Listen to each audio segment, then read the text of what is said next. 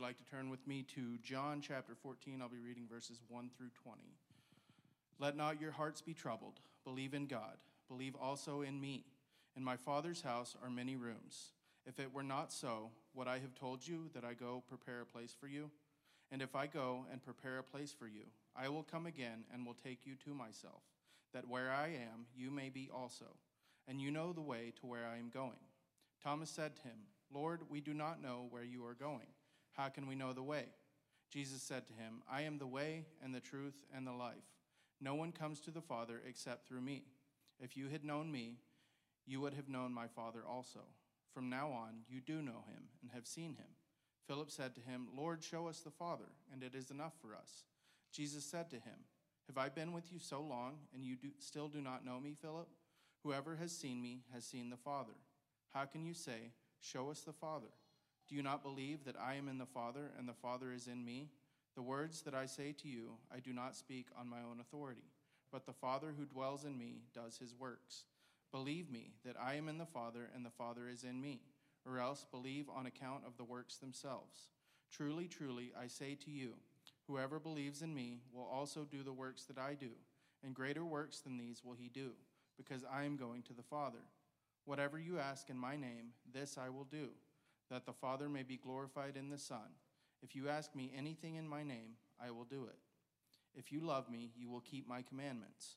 And I will ask the Father, and he will give you another helper, to be with you forever, even the Spirit of truth, whom the world cannot receive, because it neither sees him nor knows him. You know him, for he dwells with you and will be in you. I will not leave you as orphans, I will come to you. Yet a little while, and the world will see me no more, but you will see me. Because I live, you also will live.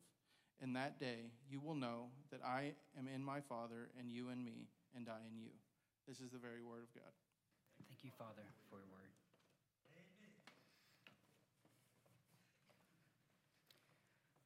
We worship God in Trinity and Trinity in unity, neither confounding the persons nor dividing the essence. I told you all last time that I preached um, that the topic of my sermon came from my own personal worship time, and today is no different. Um, so I told Ben and Jod that I was going to try to tackle preaching the Trinity while they were gone. And uh, that got a good laugh um, and uh, from all three of us.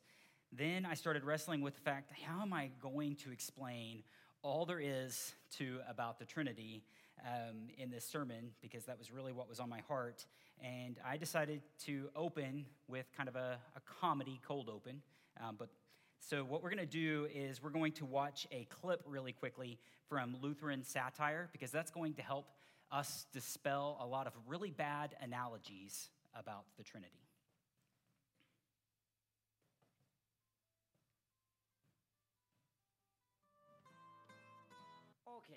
Tell us a bit more about this Trinity thing. Yeah, Patrick, tell us. But remember that we're simple people without your fancy education and books and learning, and we're hearing about all of this for the first time. So try to keep it simple, okay, Patrick? Yeah, real simple, Patrick.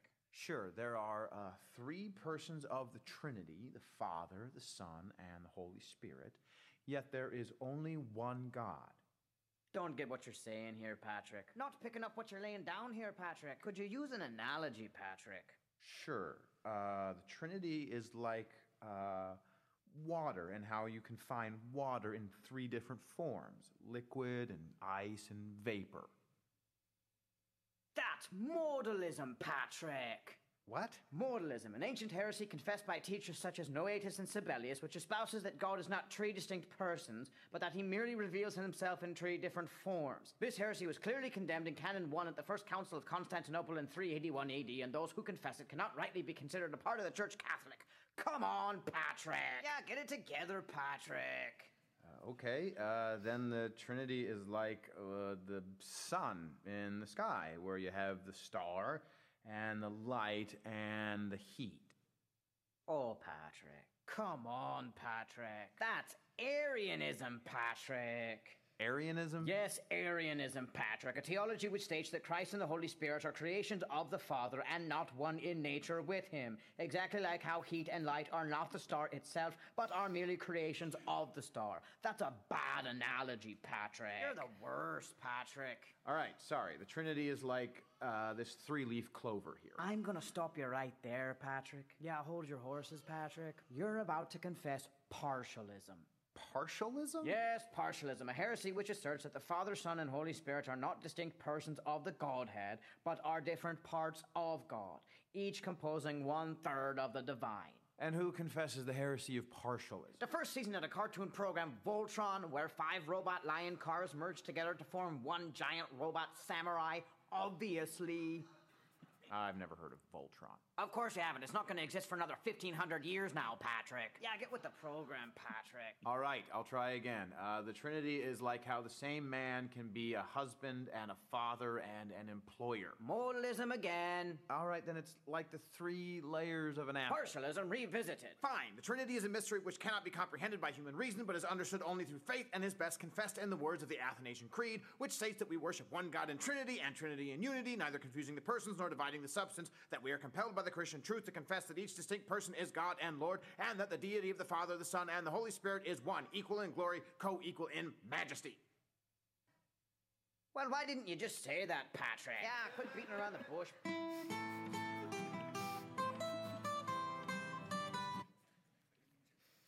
Why didn't you just say that, Patrick? All right. So, um, before we dive in too deep into that discourse, um, I, I want to kind of point out how we got to where we're going to go this morning um, for my personal worship time. So, for the last year or so, there has been an emphasis in our preaching on our union with Christ as a theme in all of the uh, different books that we've taught through. And even more recently, Ben even preached a three part series on the union with the God the Father, union with the Son, and union with the Holy Spirit as kind of a summary to that year's end of teaching. Um, that has been very formative to me. Um, and I hope to our church as well as we recognize our union with God. However, there's something that just didn't quite click in my mind or in my heart over a year's worth of teaching.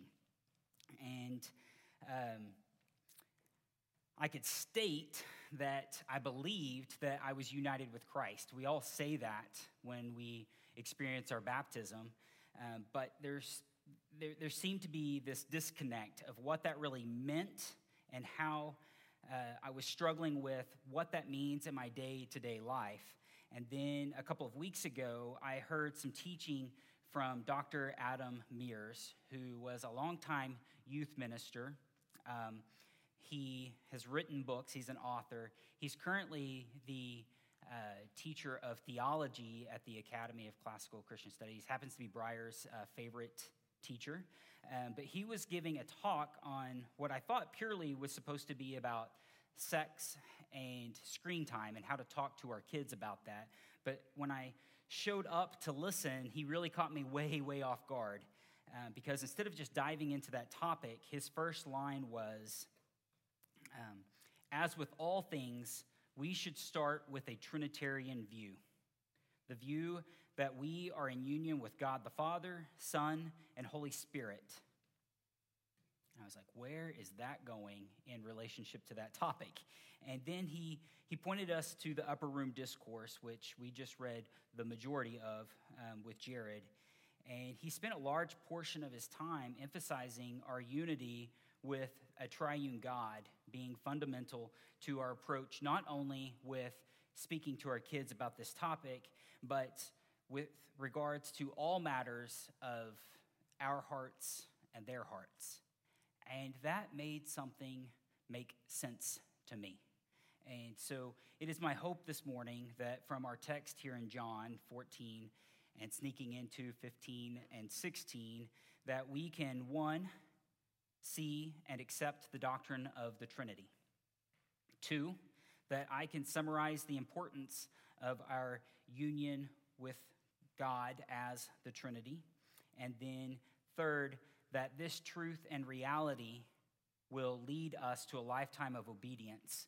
And I'm going to phrase that as a reordering of our loves. So uh, accept the doctrine of the Trinity, um, summarize our importance of union with the Trinity, and then we will see how that truth should form our reality and our identity and drive us to obedience. So, the first, the doctrine of the Trinity. Thank you, uh, guys, for dispelling all of the bad analogies. Um, uh, on the doctrine of the Trinity, it would take way, way more than a sermon or a three minute clip. Sorry, they didn't say that up front. Um, but um, to, to allow us to see what the Trinity is and, and to believe what the Trinity is. I mean, there have been conferences, there have been councils, there have been books written, creeds written to uh, help us ex- understand the Trinity. Um, and me being able to effectively explain that in 35 minutes is ridiculous. Um, it can only be, only truly be accepted by faith, as uh, St. Patrick just told us. So um, I want us to use the Athanasian Creed that he quoted um, to give us a, a starting point um, to, to understand the Trinity a little bit.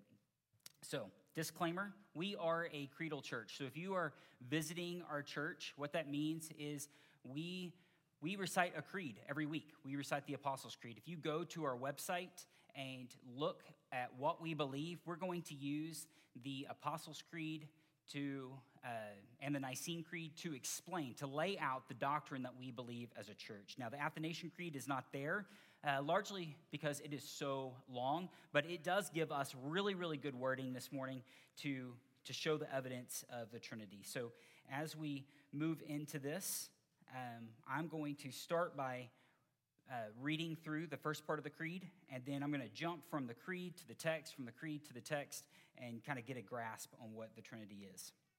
So the Athanasian Creed begins Whoever will be saved before all things, it is necessary that they hold the Catholic faith. Now, uh, for those of you that may not be familiar with the Creed, even this morning we said that we believe in the Holy Catholic Church. That C on, on the text up there was a small c. That is the, the church universal.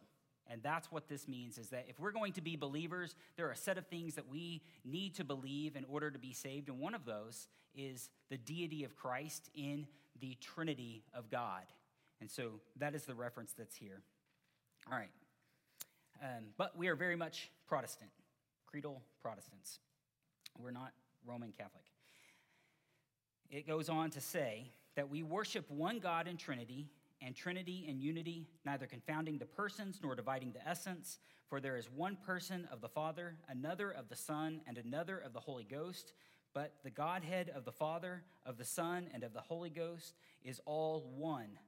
The glory equal, the majesty co eternal, such as the Father is, such is the Son, and such is the Holy Ghost. Okay, so, but as beneficial as creeds are, we should not take our faith from creeds, we should take it from the Word of God. So I'm going to this morning very quickly jump from verse to verse to verse throughout our text to, to show proofs that of, of what the creed is stating. And so it might be uh, a little bit fast for you to, to be flipping, but if you can, stay up. If, if, if not, you may just listen. Um, verse 7 says, If you had known me, you would know my Father also. Verse 8, Whoever has seen me has seen the Father. Verse 10 I am the Father, and the Father is in me. Verse 11 I am in the Father, and the Father is in me. What we see here is Jesus' union with the Father in all of those verses. Verse 16 And I will ask the Father, and the Father will give you another helper to be with you forever, even the Spirit of truth. Jesus uses this term, another helper, here. Jesus is equating himself with the Holy Spirit. Not equating as in the same identity, but the fact that he had come as a helper for people to understand God and see a picture of who God is, and he's going to send another helper. But the helper, uh, uh, if we go on to verse 26, but if the Helper, the Holy Spirit, whom the Father will send in my name, he will teach you all things and bring to remembrance all that I said to you. If we jump to 1526, but when the Helper comes, whom I will send to you from the Father, the Spirit of truth, who proceeds from the Father. Now, previously, in one verse before that I had read to you, Jesus said the Father would send the Spirit. Here, Jesus is sending the Spirit, and the uh, Spirit proceeds from the Father. So we see Jesus' union with the Father and the Holy Spirit's union with the Father as the Spirit proceeds from the Father, and Jesus and the Father are sending the Spirit. 16, 5 and 7 say this But now I'm going to him who sent me. Nevertheless, I tell you the truth, it is to your advantage that I go away, for if I do not go away, the helper will not come to you, but I but if I go, I will send him to you. Again, we see the unity of Jesus and the Father sending the helper that proceeds from them. Now, we can see Jesus describe one person, the Father, we can see Jesus describe one person, the Spirit, as well as his unity with both in this passage. He is in the Father, and he will return to the disciples in the Spirit. As the Creed says, but the Godhead of the Father, the Son, and the Holy Spirit is all one. Verse 10, we're going to jump back to 10 again. Verse 10, Jesus says that he speaks not in his own authority, but that of the Father. Verse 28, he says, The Father is greater than he. And verse 12, Jesus says that those who believe in him will do greater works than his own. We're going to come back to this in a little bit. Um, but for now, just we're going to say that these works that are being done are in the Spirit. Um, and then further on in chapter 16, verses 13 through 15, Jesus declares, When the Spirit of truth comes, he will guide you into all truth, and he will not speak on his own authority, but whoever he hears, he will, he will speak, and he will declare to you the things that are to come, and he will glorify me, for he will take what is mine and declare it to all, to you all, that the Father uh, what the Father has is mine. Therefore, I said that he will take what is mine and declare it to you in these verses, Jesus is describing how each of the Godhead works or speaks from the authority of the other. And that bestows honor on the other. So, as the Creed says, the glory equal, the majesty co eternal, the work of each is to the glory of all, because such is the Father, such is the Son, such is the Holy Spirit. Got it? Okay. All of this to say, the Trinity is a mystery. It's a mystery that cannot be fully comprehended by the human mind, by our reason, but understood only by faith. Okay, Trinity, done. Everybody get it? I'll post the notes so that you can read through all that again. Um, but uh, we're going to have to move on. We're going to move on that by faith, that the Spirit will allow us to understand that because uh, once we see the Trinity, we need to see how we are united to the Trinity, which is point two. Okay?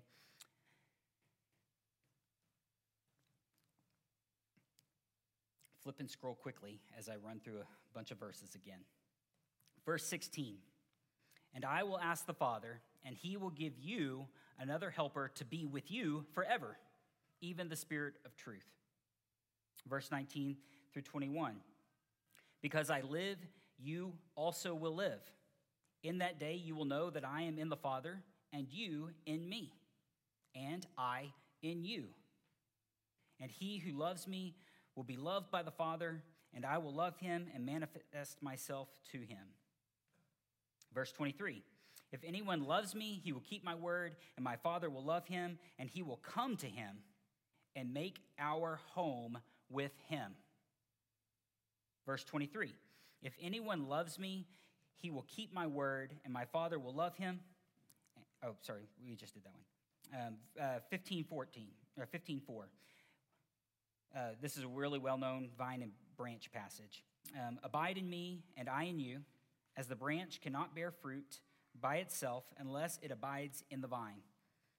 Previously, Jesus had specifically and directly said that he was the branch and the believer is the vine, so unity.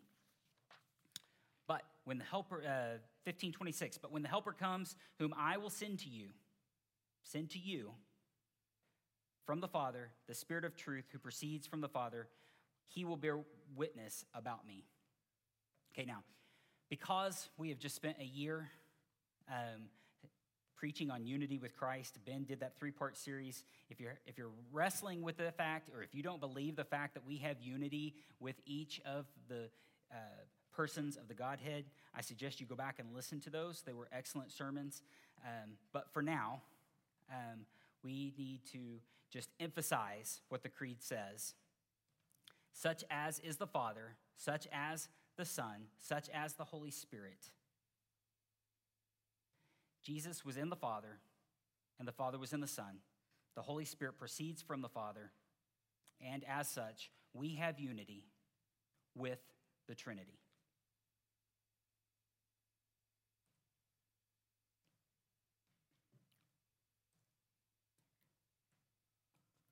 Now, as mysterious and difficult to understand it might be, that we have union with the God. There's one thing that's really, really clear about all of this passage. Something Jesus says it over and over and over through chapters 14, 15, 16, 17.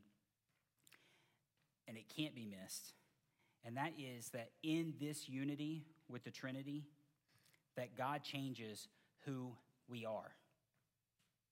We are no longer ourselves. Before we come to faith, we are condemned individuals. But when we come to faith in Jesus Christ through the work of the Spirit, we are united with God, and that changes who we are. Now, just as it was said um, in the video shortly ago, um, God is not merely the sum of three different persons. That's partialism. Our identity, our reality, is not the sum of our roles. So we're not just a boss or an employee. We are not just uh, parents or children. We're not our family name. Our identity, our reality should now be centered on the fact that we are in union with Christ. Our identity should be set on the fact that we are in union with the Father, in union with the Holy Spirit. We can say we believe that we are united to them, but what does that change? changes who we are, fundamentally, who we are. Now, church, if you're anything like me, you don't get it. I just said I spent a year listening to preaching about being united to Christ, and I didn't get it. We don't get, like, there's, there's, there's something about our being, our separation, the sin that we have in our lives, that we don't get that Jesus loved the Father and was perfectly obedient. That's hard for us to grasp perfect love and perfect obedience.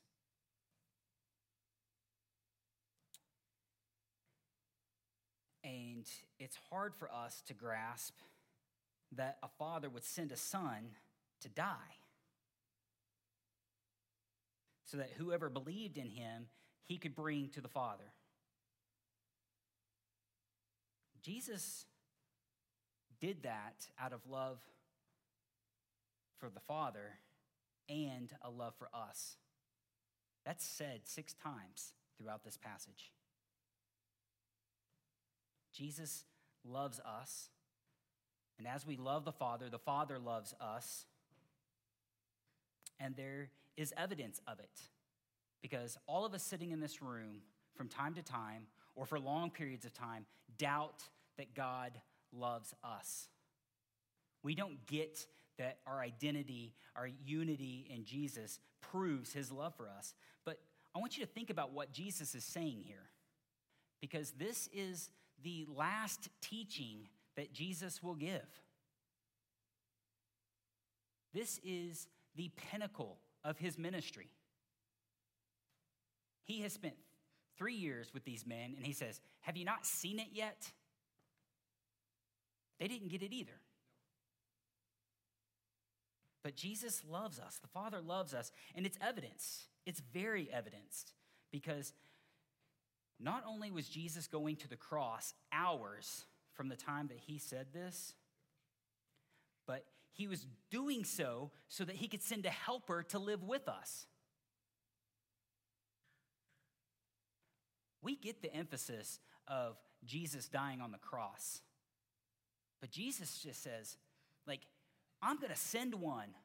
I'm going to send another helper. And that helper is going to come and be in you. And that is the evidence of the love of what I'm about to do on the cross. And it is the evidence of the love of the Father. And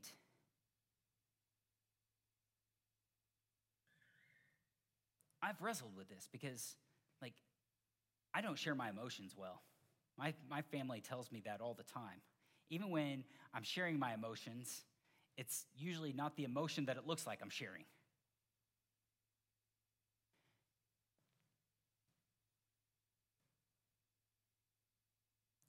We, if we could just grasp that the Father has sent a helper to live within us, to seal the unity seal our unity with the Trinity, then it should change who I am. It should change who all of us are. It should drive us to be something different. It should, it should first drive us to love Jesus back. And I'll be the first to confess, I don't know what that means. To love God. How in my finite ability to express my emotion, my heart, my thoughts? Can I love God back in the way that He has just demonstrated His love for me? Well, I think that the text is pretty clear. It gives us some pretty hard stops on what that should look like. The first of which is that that love, whatever it looks like, should be driving us to obedience. And by obedience, I mean what I said before that, that it means a lifetime of reordering the loves that we have. So, as hard as it is for me to show love to others, I know one thing it's not hard for me to show love to myself. I do that all the time in the way I prioritize things. And Jesus speaks clearly to this. In fact, he says it four times in chapter 14. In verse 15, he says, If you love me, you'll keep my commandments. Verse 21 Whoever has my commands and keeps them, it is he who loves me, and he who loves me will be loved by the Father. Verse 23 If anyone loves me, he will keep my word, and my Father will love him. Verse 24 Whoever does not love me does not keep my words. And there are variations of this that continue throughout the next three chapters into chapter 17. Hear me clearly. I am not saying that we earn God's love by our actions. Keeping his commandments do not earn the love of the Father. Keeping his commandments does not love the Father, the, gain the love of the Son. Now, Jesus clearly makes he makes that really clear. If you look at ver, chapter uh, 15 verse 6, he says it this way.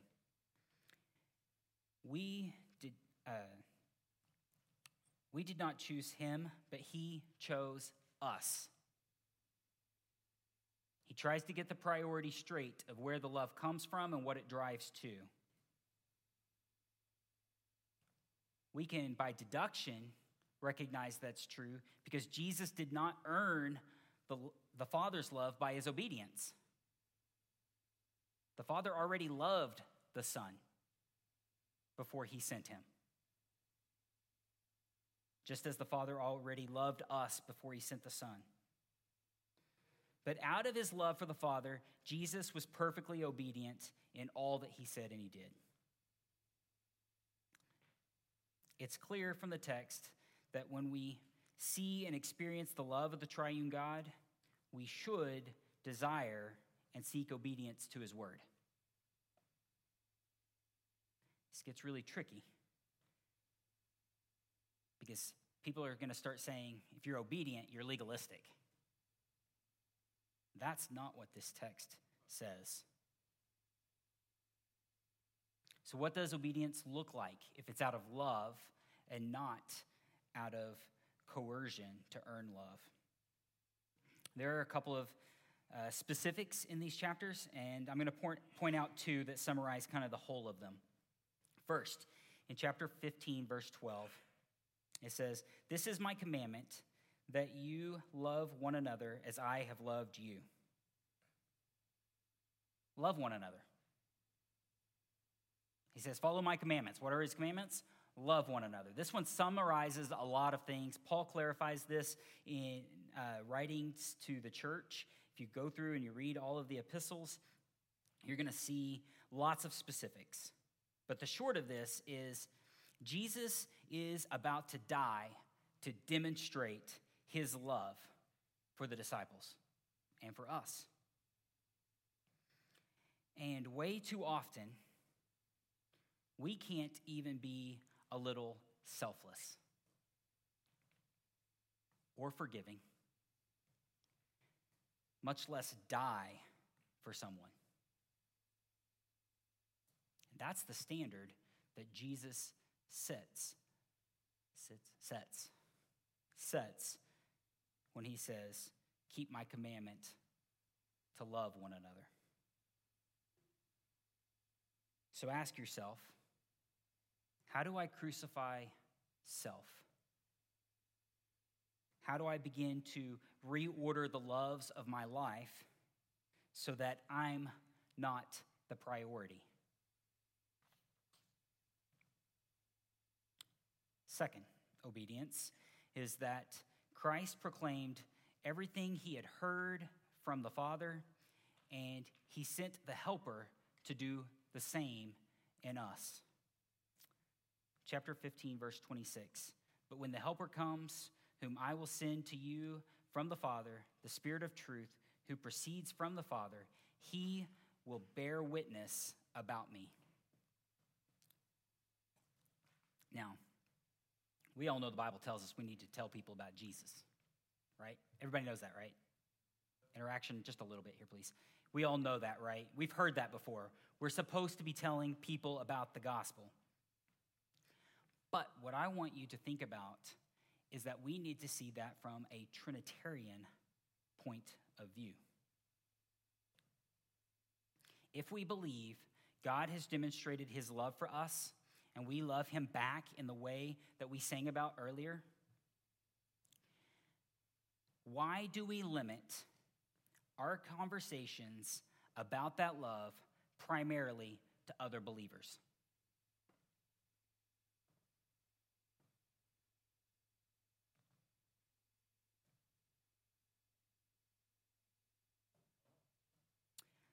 I said we would look back to verse 12 earlier.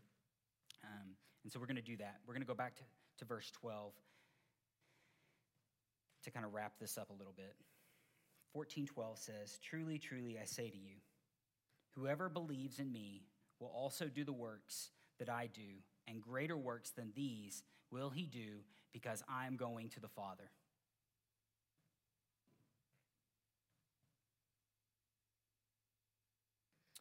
This verse says that all who believe will carry on the work of Jesus. And then he goes on to say, in some wonderful way, this is often misinterpreted, but in some wonderful way, we will even do greater works than Jesus. Now, I'm certain that you're sitting there thinking, about all of the miracles that Jesus had just done in the first 13 chapters of this book, right? Like, up to this point in John, he has healed people, the blind and the lame. He has walked on water. He has turned wine, water into wine. He has raised people from the dead. And Jesus says that whoever believes is going to do the same works that he did. Now, that should make us think for a moment. Because this is a, a definitive statement. All who believe will do the works that I have done. How many of you have done any of those things in your life? None of us, right? Does that mean none of us are believers? No. Um, I think that what we need to do is we need to look at the verses uh, 11 and 12 and kind of bring the context from verse 11 into verse 12 to be able to understand what's going on here. Um, but before we do that, just as another evidence, before we move into that, I want to, I want to uh, read 1 Corinthians 12. I, this points out that Jesus clearly did not have in his mind that everybody was going to do the works that he did. But in verse uh, 12, uh, chapter 12 of 1 Corinthians, Paul says, To each is given the manifestation of the Spirit for common good. One is given through the uh, common good for the one is given through the Spirit, the utterance of wisdom to another, faith by the same Spirit to another, the gift of healing by one Spirit to another, the working of miracles. Do all work miracles? He says, no. Um, do all possess gifts of healing? No. Do all speak in tongues? No. So if we interpret Scripture by Scripture, we know that the New Testament church did not believe that everyone was going to do miraculous works. So what does it mean? Um, I think that if we kind of paraphrase uh, chapter uh, verses 11 and 12, it'll help us to understand this a little bit better. In verse 11, Jesus' works are designed to help people believe. So listen to this paraphrase.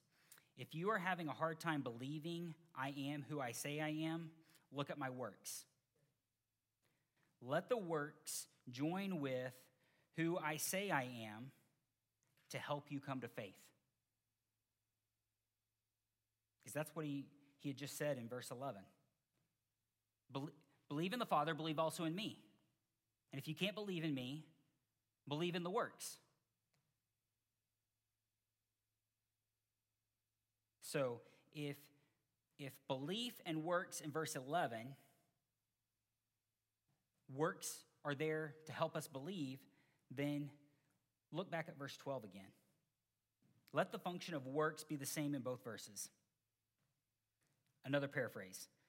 Let my works lead you to faith, because whoever believes in me will also do works that lead people to faith.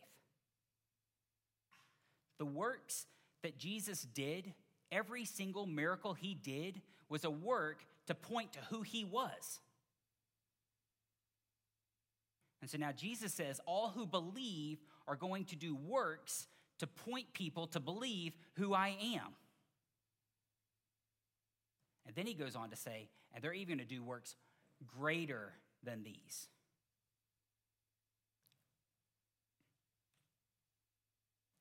I think that that greater than these is because Jesus was proclaiming who he was and who he was what he was about but the crucifixion and the resurrection had not yet happened. The Spirit had not yet come. And so the works of our proclamation are greater because we now have the power of the resurrection and the receiving of the Spirit. Not some spectacular demonstration of miracles. we have the benefit of proclaiming Jesus resurrected in the power of the Spirit. Look at the end of verse 12. Whoever believes in me will do the works that I do and greater works than these, because I am going to the Father. What did Jesus say he was going to do when he went to the Father? Not rhetorical question. What did he say? He's going to send the helper. You're going to do greater works because you have a helper. And we don't recognize our unity with the helper. Therefore, we're not proclaiming the works of Jesus.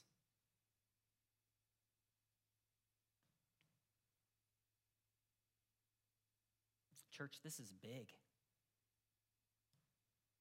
Because of our union with the triune God, we are to be about God.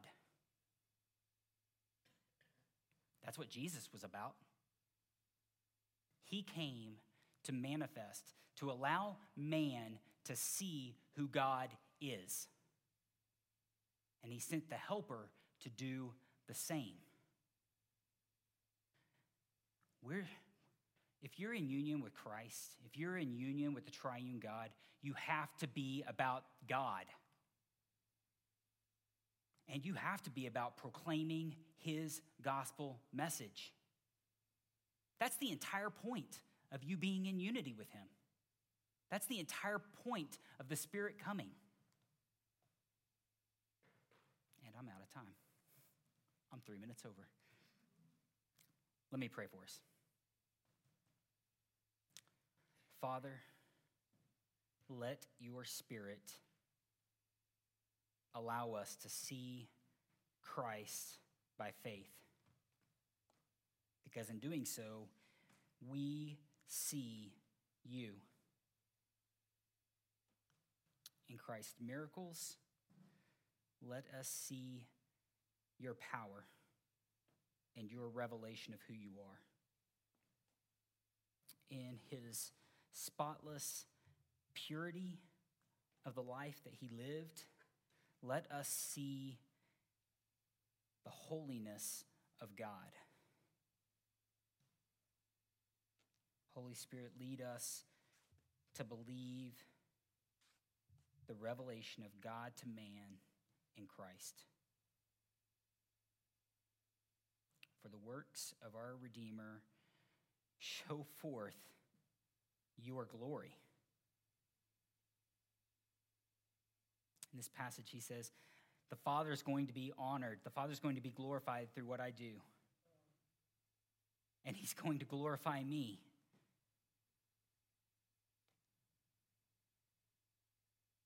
And then I get to send the Spirit so that they can believe, so that they can continue the works and do greater works.